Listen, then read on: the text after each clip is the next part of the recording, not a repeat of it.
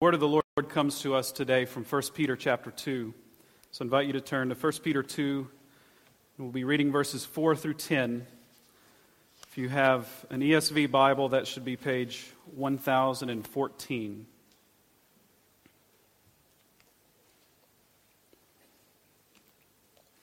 Here, Peter comes to the end of the first section of his letter to suffering believers throughout Asia Minor. So I'd invite you once more, would you please stand for the reading of God's holy word? Beginning in verse 4.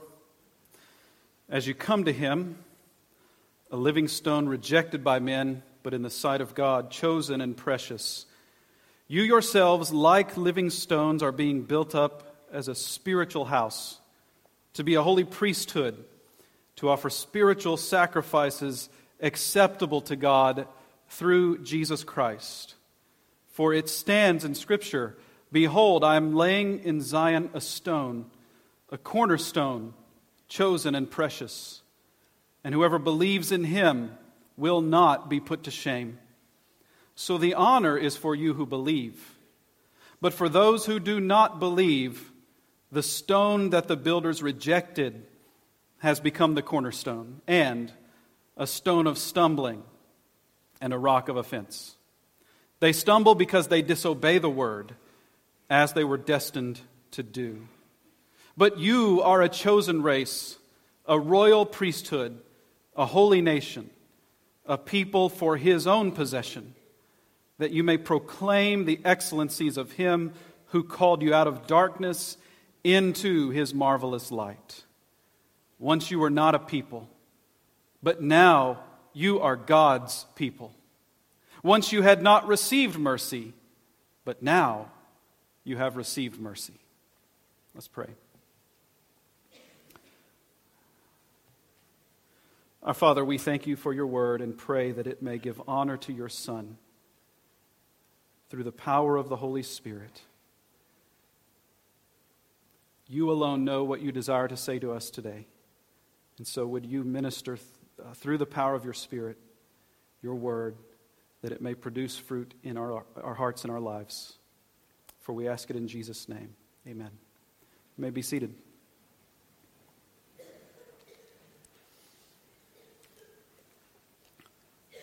In his book, The Screwtape Letters, C.S. Lewis imagines what a demon might write to another demon that he's training as an apprentice, as he's giving his apprentice demon advice and instruction about how best to bring the human subject to whom the demon apprentice has been assigned ultimately to hell.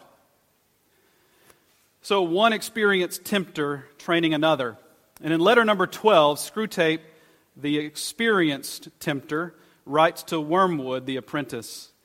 And he tells him that he doesn't necessarily need to lead his human subject into great sins in order to bring him to hell. In fact, all he needs to do is set him on a trajectory that is away from God. And little by little, the accumulation of distance from God over years will do the job. Now, at the end of that letter, he says, Indeed, the safest road to hell is the gradual one, the gentle slope, soft underfoot without sudden turnings, without milestones, without signposts. If you think about it, that makes sense. If we were suddenly to commit a great sin, it might awaken our conscience and at least begin the process of repentance. But little sins, little moves away from God that accumulate day by day, over a long period of time, the conscience can easily adjust to those. And after years of day after day making small decisions that lead us farther and farther away from God, perhaps we might look around one day and realize my Christian faith doesn't really mean much of anything to my life. Does that happen? Yes. Now, from God's perspective, of course, theologically, we'd point to many, many passages of Scripture that indicate God will lose none of his own people. He will lose none whom he has chosen from before the foundation of the world. And yet, we have to deal with our perspective. And from our perspective, it does in fact happen that those who profess faith in Christ do abandon that profession, or they walk away from it over time, or maybe they still hold to the outward profession but give no evidence of the reality in their lives over time. What causes that? I think there are two things that either separately or perhaps taken together can often lead to that sad reality of the gentle slope toward hell. One would be the mundane nature of life. We talk about lofty ideas in church about God and Christ and redemption and a coming kingdom, and yet we live our lives in the day to day mundane realities of this world. We fill out paperwork and we change diapers and we have to try to get along with a spouse. And if our faith is attracted to the spectacular, and yet we live day to day in the ordinary, it's very possible that that faith could wither over time. On the other hand, suffering can do this to us. There are times when we suffer and it drives us away from God. Because perhaps deep down, we feel a profound sense of disappointment with God Himself. Why would God allow this to happen to me? What does God have against me that this would occur? And we begin to doubt his love for us, and instead of turning to him, we turn away. Now, it is possible that some in this room are on the gentle slope toward hell today.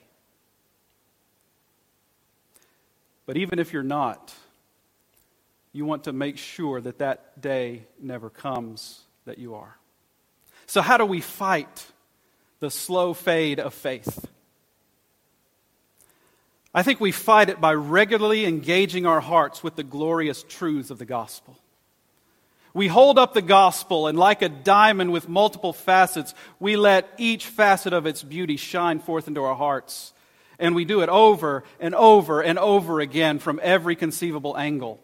That's what Peter's doing here for us. He's holding up once more a glorious truth of the gospel, specifically the truth that tells us who we are in Jesus Christ.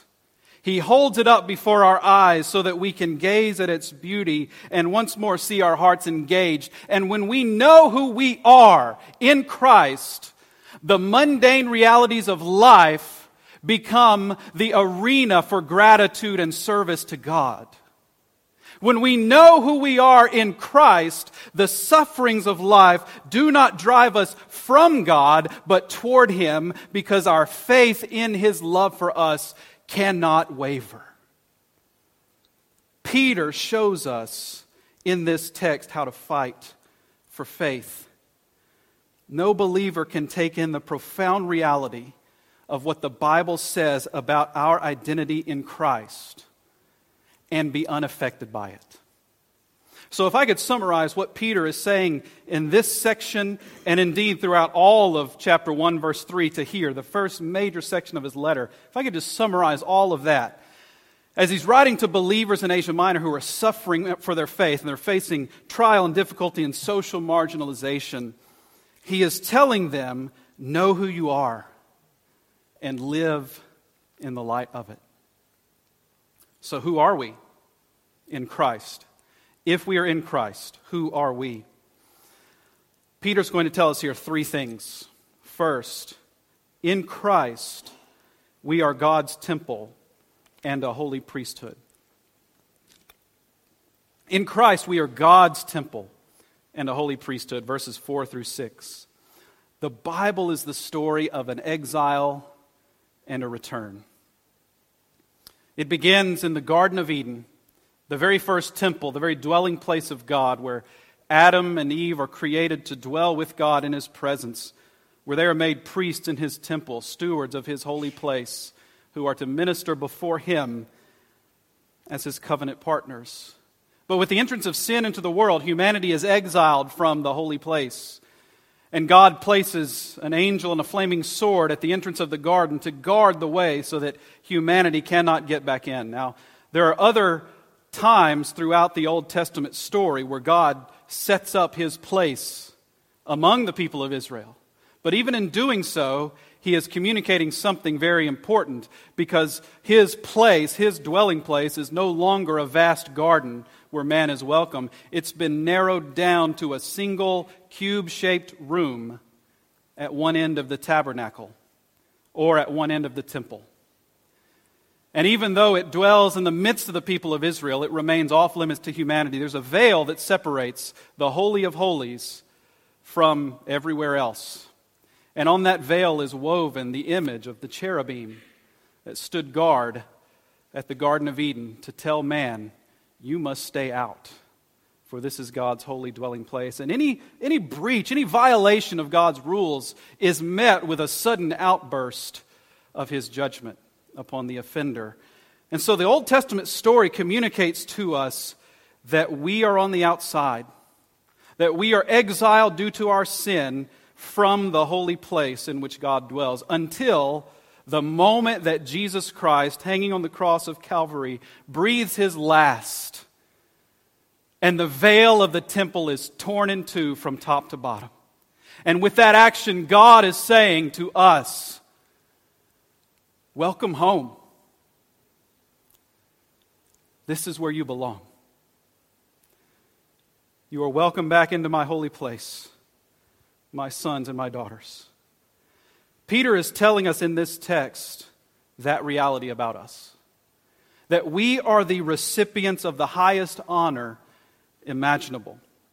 And that honor, of course, begins with the honor that God has given to Jesus Christ himself.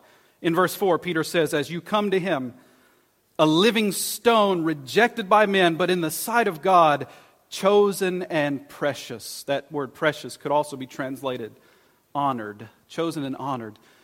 So Peter is picturing Jesus here as a living stone, living because he's raised from the dead, but, but a stone because, as Peter will quote, three different texts from the Old Testament referring to the cornerstone. The first stone laid in the foundation of a new temple. The stone with which every other stone that is built on the temple must be aligned. Peter draws from that Old Testament image to tell us Jesus Christ is a living stone rejected by men, but chosen and honored in the sight of God. Where is he getting these terms? He's getting them from the, the text of the Old Testament that he's about to quote. Notice that uh, in verse 7, he quotes from Psalm 118, verse 22 the stone that the builders rejected has become the cornerstone. In its original context, Psalm 118 is a psalm of the Davidic king who has been opposed by the nations. The nations, rather than submitting to his rule, are opposing and rebelling against him. And yet, because of the Lord's power with him, this king has gone into battle and has been victorious. And so the stone rejected by the builders, the one that was thrown aside, has been exalted over them and vindicated to their shame. Jesus quotes that text in the passage we heard earlier from Matthew 21. He quotes that very verse in reference to the fact that the builders, the leadership of Israel, would reject him, hand him over to death, and yet God would exalt him and make him the very cornerstone of a new temple. So he is rejected by men, but chosen and honored in the sight of God. Now, those words, chosen and honored, are precious. They come from uh, the quote from Isaiah 28, uh, verse 16, that is quoted in verse 6, where God says, Behold, I am laying in Zion a stone, a cornerstone, chosen and precious, and whoever believes in him will not be put to shame. In the context, Isaiah is declaring a coming judgment against Jerusalem that one day this city will be destroyed because of the corrupt leadership of its leaders. And yet, in the midst of all the rubble, on the other side of judgment, God is about to lay a stone of a new temple, of a new Jerusalem, and begin building a new people. And that cornerstone would be the Messiah himself, the one chosen and honored in the sight of God. So God has conferred the highest honor imaginable on Christ. And what is true of Christ is true of all those who are in Christ. As, as Peter goes on to say, he's getting to his main point then in verse 5. he says, You yourselves, like living stones, are being built up as a spiritual house to be a holy priesthood, to offer spiritual sacrifices acceptable to God through Jesus Christ. If Christ is the cornerstone of a new temple, of a new spiritual house, then we are living stones built on top of the foundation, aligned with Christ, so that collectively we become God's very dwelling place. God dwells among his new covenant people. Now, this is true of us as individuals.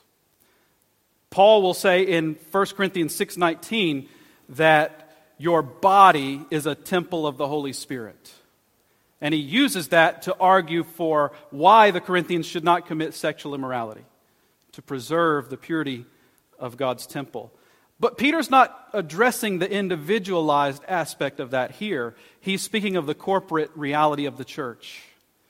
What Paul also does in 1 Corinthians 3:16 where he says to the Corinthians, "Do you not know that you plural are God's temple and that God dwells among you?" Peter is saying that that we in Christ are stones built up to be the very dwelling place of God. We who were formerly exiled from God's presence are now welcome to be his own dwelling place. But there's actually more. Because what does every temple need? Every temple needs priests to serve in it. And so Peter mixes the metaphor here. Notice again in verse 5, he says, We are being built up as a spiritual house to be a holy priesthood, to offer spiritual sacrifices acceptable to God through Jesus Christ. We are priests in Christ in the new temple of God. As priests, we are those who are brought near to God. We are those who are welcomed into his presence. We are those who are given the stewardship of offering up sacrifices to him. But those sacrifices, Peter says, are not animal sacrifices, they are spiritual sacrifices. What in the world is Peter talking about here? There are other references in the New Testament we could point to. Hebrews 13 5 mentions the sacrifice of praise. Philippians 4:18 and Hebrews 13:16 speak of God being pleased with our sacrifices of giving to meet the needs of others. Romans 12:1 Paul says we are to offer our bodies themselves as living sacrifices unto God. Our spiritual sacrifices, in other words, I think, are, are the totality of our lives lived before God in Christ. Everything that we do, all of our lives and our works are presented to God as spiritual sacrifices from His holy priests. And God is pleased with what we have to offer. Did you see that in verse 5? to offer spiritual sacrifices acceptable to God through Jesus Christ. Acceptable, pleasing. Now, why are they pleasing? Is it because our works and our lives come before God with utter purity, without any stain of sin or any corruption of motive in the heart? No. Even our best works are not free of the stain of sin in this present age the works we do are pleasing to God because they are works done through Jesus Christ. The mediator between God and man makes our works acceptable. The great theologian John Calvin argued that believers in Christ experience a double justification. On the one hand, we ourselves are justified before God. We are declared right by faith alone because of the righteousness of Christ counted to us. But Calvin said there's also another justification, and that is the justification of our works before God. That is, the works we do, even though still stained with sin in this age, are presented to God through Jesus Christ, and God is pleased with them. Think forward into the future. Think about the day when you stand before God.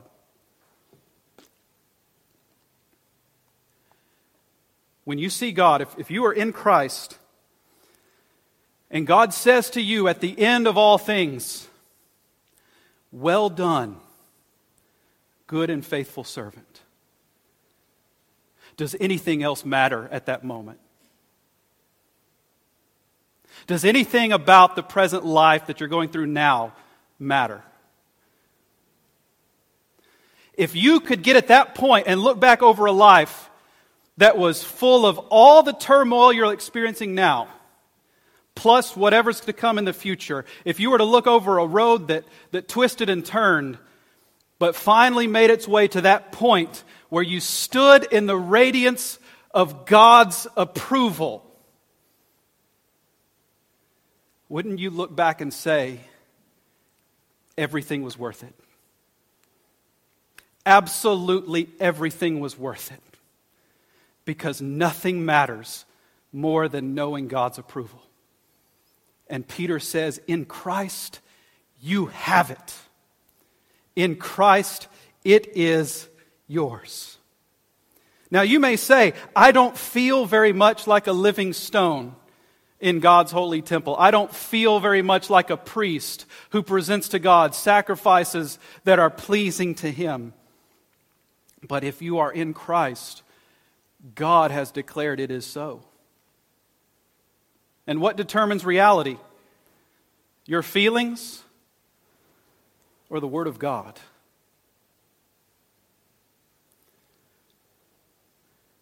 At the end of history, of all the human opinions that have ever been held about you, including your own.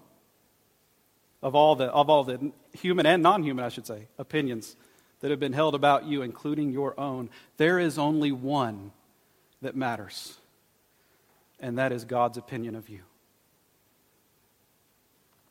Peter tells us that in Christ, we are God's temple and a holy priesthood, and that means we are supremely honored by God because of his Son, Jesus Christ. So that's who we are first in this passage. Second, Peter tells us in Christ, we are destined for vindication at the final judgment in verses 7 and 8. In Christ, we are destined for vindication at the final judgment. The honor that God has conferred on us in Christ is presently not an honor that is publicly evident. It's not widely demonstrated to all, is it? That we are those who are welcomed into God's dwelling place as his priests. And if it never becomes public, if it never becomes demonstrable reality, then it really isn't real. It's not a true honor. There must be a final judgment that is to come. There must be a day when God makes a distinction between those who are His and those who are not. Peter tells us in verse 7 so the honor is for you who believe. He's referring to an honor. If you, if you just look back up to the previous verse that he's quoting, Isaiah 28 16, the end of that, whoever believes in him, the cornerstone, will not be put to shame. To be put to shame in Scripture is a reference to the final judgment. It's a reference to being shamed before God and before all people throughout all history as you are cut off from God forever. It is the final standing where all things are sorted out by God. And so, by telling us we have honor from God, that means that at the final judgment we will stand vindicated. And those who oppose us, those who oppose our gospel, those who were making life difficult for Peter's audience in uh, the first century Roman Empire, those who were marginalizing them from society because of their refusal to bow down to the local gods, those who were making it difficult for them to find employment or, or to, to have a, a good business or to find a spouse, those who are making life difficult, they will receive shame when that day comes. The verdict on unbelievers uh, is given in verses 7 and 8 where we've already seen Peter quotes from Psalm 118 22 the stone that the builders rejected has become the cornerstone to their shame. And, verse 8, a stone of stumbling and a rock of offense. Here's the third cornerstone verse from the Old Testament from Isaiah 8 14, where God Himself identifies Himself as a stone who will cause stumbling among the people of Israel. Peter clearly identifying Jesus as that stone, therefore identifying Jesus with God Himself, and showing that those who reject Christ are stumbling toward judgment, a judgment that is to come. And that division, Peter outlines at the end of verse 8, is based on this. Look at the end of verse 8. They stumble because they disobey the word as they were destined to do. What makes a difference, what makes the ultimate difference between honor and shame at the final judgment, is what our response is to the word of the gospel. Do we obey that word or do we disobey it? Peter says those who disobey the word are stumbling toward judgment. And then he adds a mysterious phrase right at the end as they were destined to do. This is, this is a hard teaching, but Peter seems to be saying here that they were destined not only to stumble, but they were destined to disobey the word. What Paul says in Romans 9:18, Peter seems to be applying here. God has mercy on whomever he wills, and he hardens whomever he wills. That doesn't ever remove human responsibility in the scripture. We are responsible for our actions. But there is a high, high view of God's sovereignty here that he is sovereign even over the unbelievers who oppose us. Similar to what Peter says in the book of Acts when he speaks of uh, Herod and Pontius Pilate and the Jews and the people, uh, the Gentiles, people of Israel, they had all gathered together against God's anointed one to do whatever his plan had foreordained would come to pass. Even the enemies of God have been written into the story to play their part. Now, why would Peter even bring that up here? I think it is because it can be a profoundly comforting doctrine, a comforting teaching to know that God is absolutely sovereign and that no amount of opposition to us can succeed because God is sovereign over absolutely all things. Therefore, he guarantees that he will honor us the way he has promised at the final judgment. When the Supreme Court issues a decision, they always end it with the words, It is so ordered. That's how every Supreme Court decision ends. And someone wondered the other day if Supreme Court justices order pizza, do they say that to one another afterwards? It is so ordered. Um, it is so ordered. It, it gives a note of finality, doesn't it? Weightiness. As though to say, this matter is settled and there is no more appeal. Because the Supreme Court has spoken. Now, of course, we understand that Supreme Court really means Supreme Court in the constitutional system of the United States of America.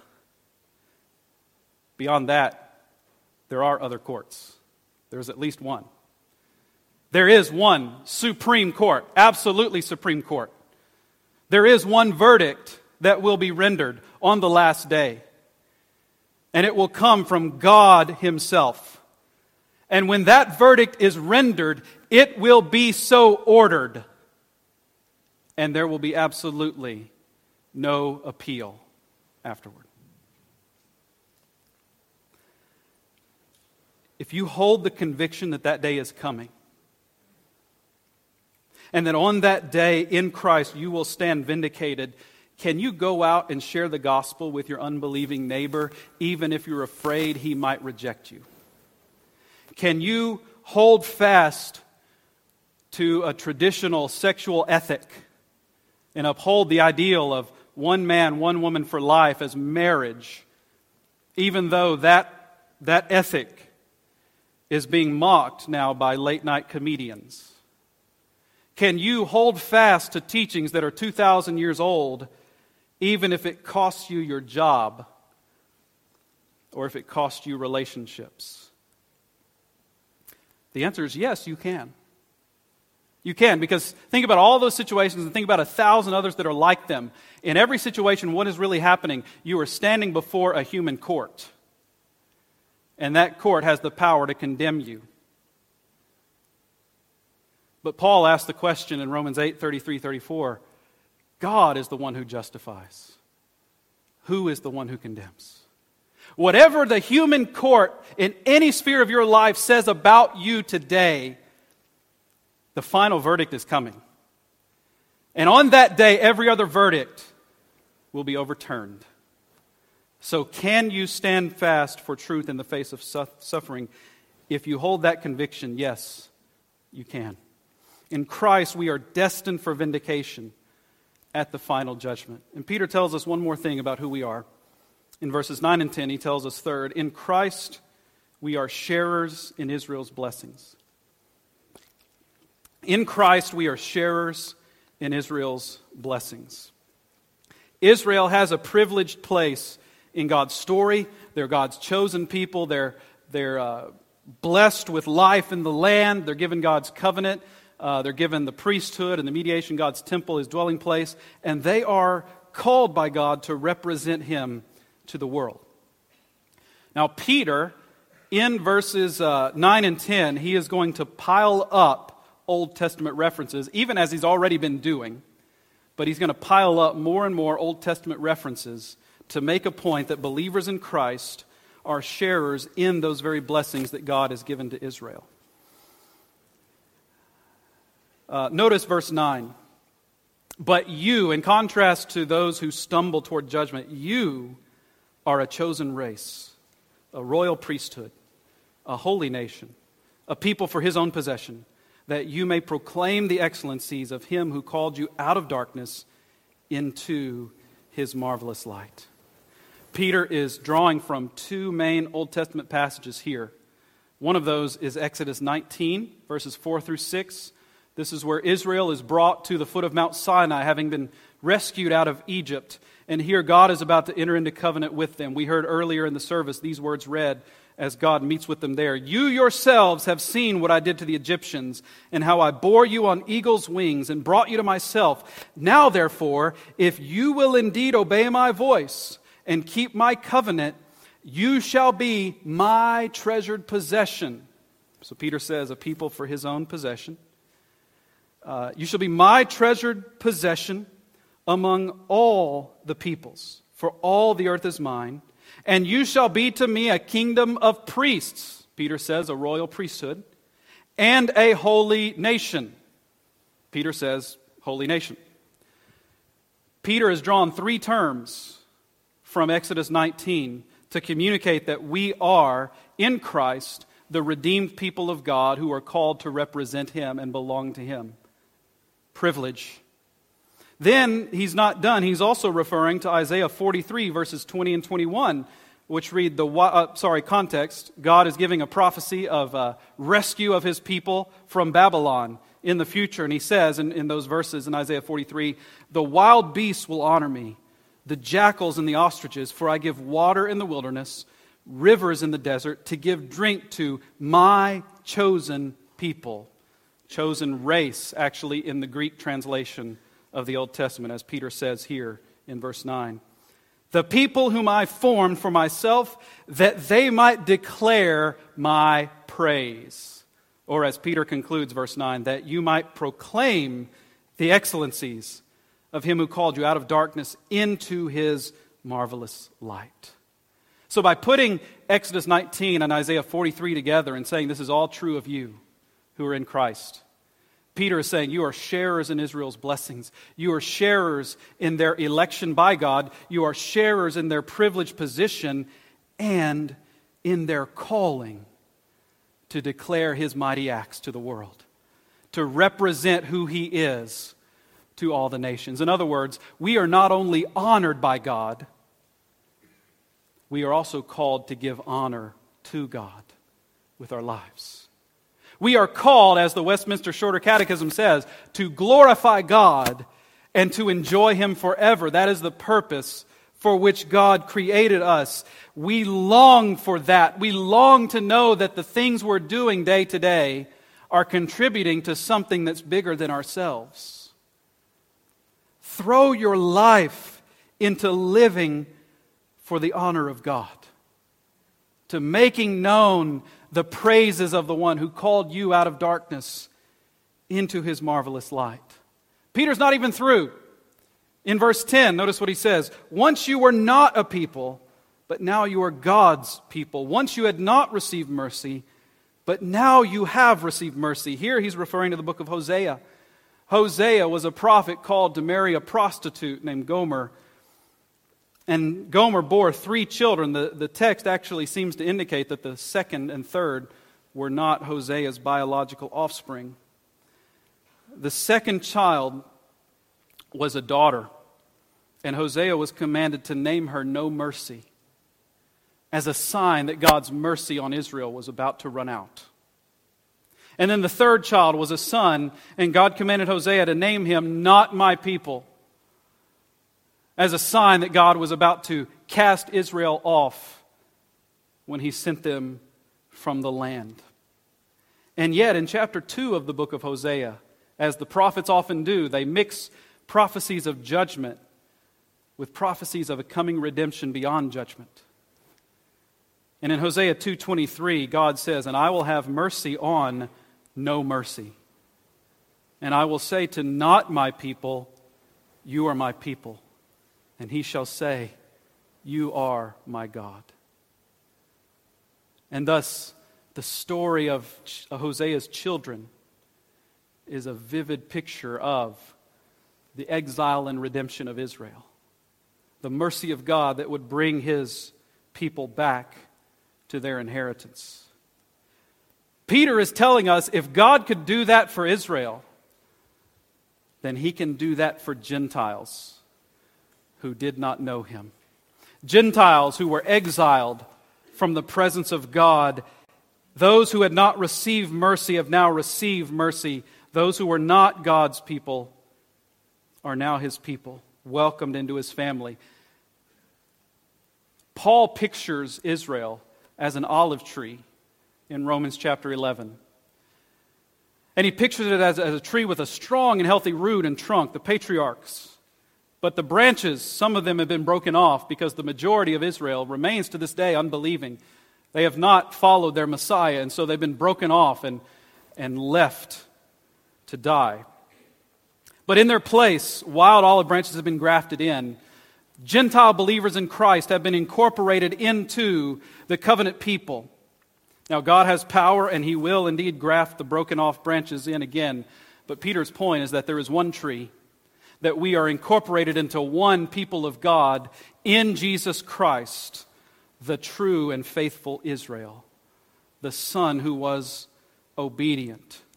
I am struck when I read these verses at how much value God places on the church. God loves his church. And if God places such value on the church of Jesus Christ, we should as well. We should build our lives around the life of the church. Through all the ups and downs of life, through all the turmoil and suffering, through all the disappointments and frustrations, there is one thing that you can count on. And that is that as long as we are able, every Sunday we will be gathered here in the name of the Lord Jesus Christ and in the power of the Holy Spirit. We will gather here Sunday after Sunday after Sunday, and we will taste heaven every time we do. If you want to think about what it takes to sustain faith in this age, that's what it takes. That is what it takes. I can't fix all of your problems. But maybe God's purpose right now is not to fix them. Maybe His purpose is to give you a vision that can see above and beyond them. And in the life of the church, sharers in the blessings of Israel, I think we have that perspective. Peter calls us to remember who we are. We are temples, stones in the temple that God is building through Christ. We are priests who offer sacrifices that are pleasing to Him. We are destined for vindication at the final judgment. We are sharers in the blessing of Israel. We have to remember these things often because it's so easy to forget. Almost a year ago, on April, uh, sorry, August 21st, 2017, certain parts of North America experienced a total eclipse of the sun. Sure, you remember that day.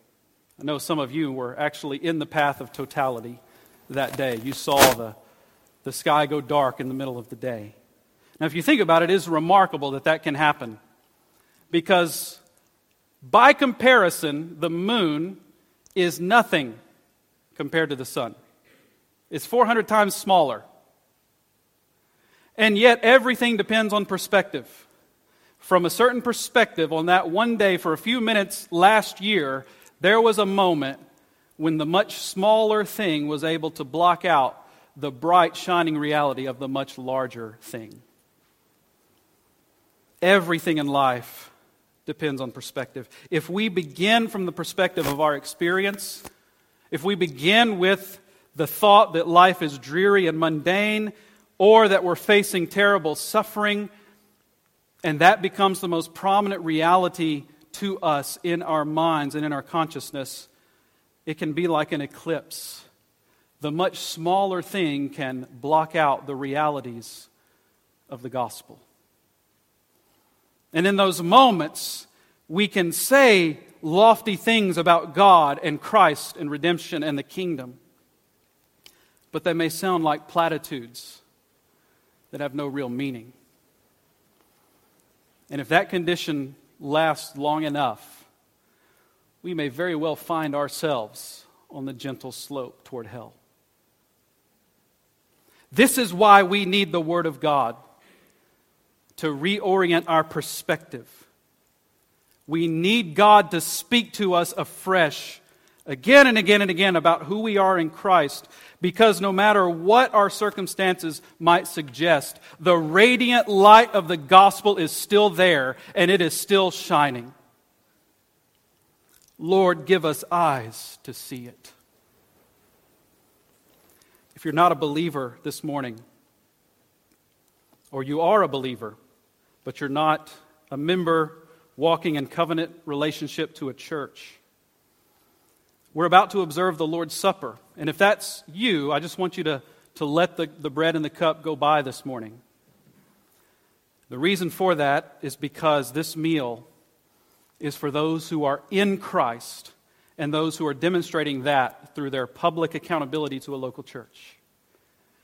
So if you're not in, in Christ this morning, if you're not a believer, I want to call on you to believe in Him to come to Him in faith and to demonstrate publicly to the world that you belong to Him through baptism. If you are a believer in Christ but not walking with the church, I call on you to, to unite yourself with a church, the designated institution on earth where the authority of Christ is to be exercised over His people.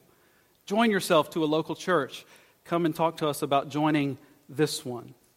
But if that's you, I want you to know that Christ welcomes you to come in faith to Him and we will eagerly welcome you to this table once you have come in the ways I just mentioned. If you are a believer this morning and you are in good standing with a, a, church, we ask you to eat and drink. We're going to pass out the bread and the cup in just a moment. We're going to eat and drink together, so uh, you can wait on that. Um, but as we eat and drink, let's reflect once more on the glorious realities of the gospel that have been laid out for us in 1 Peter today. So, would you bow and take a moment of silence as we prepare to hand out the bread and the cup?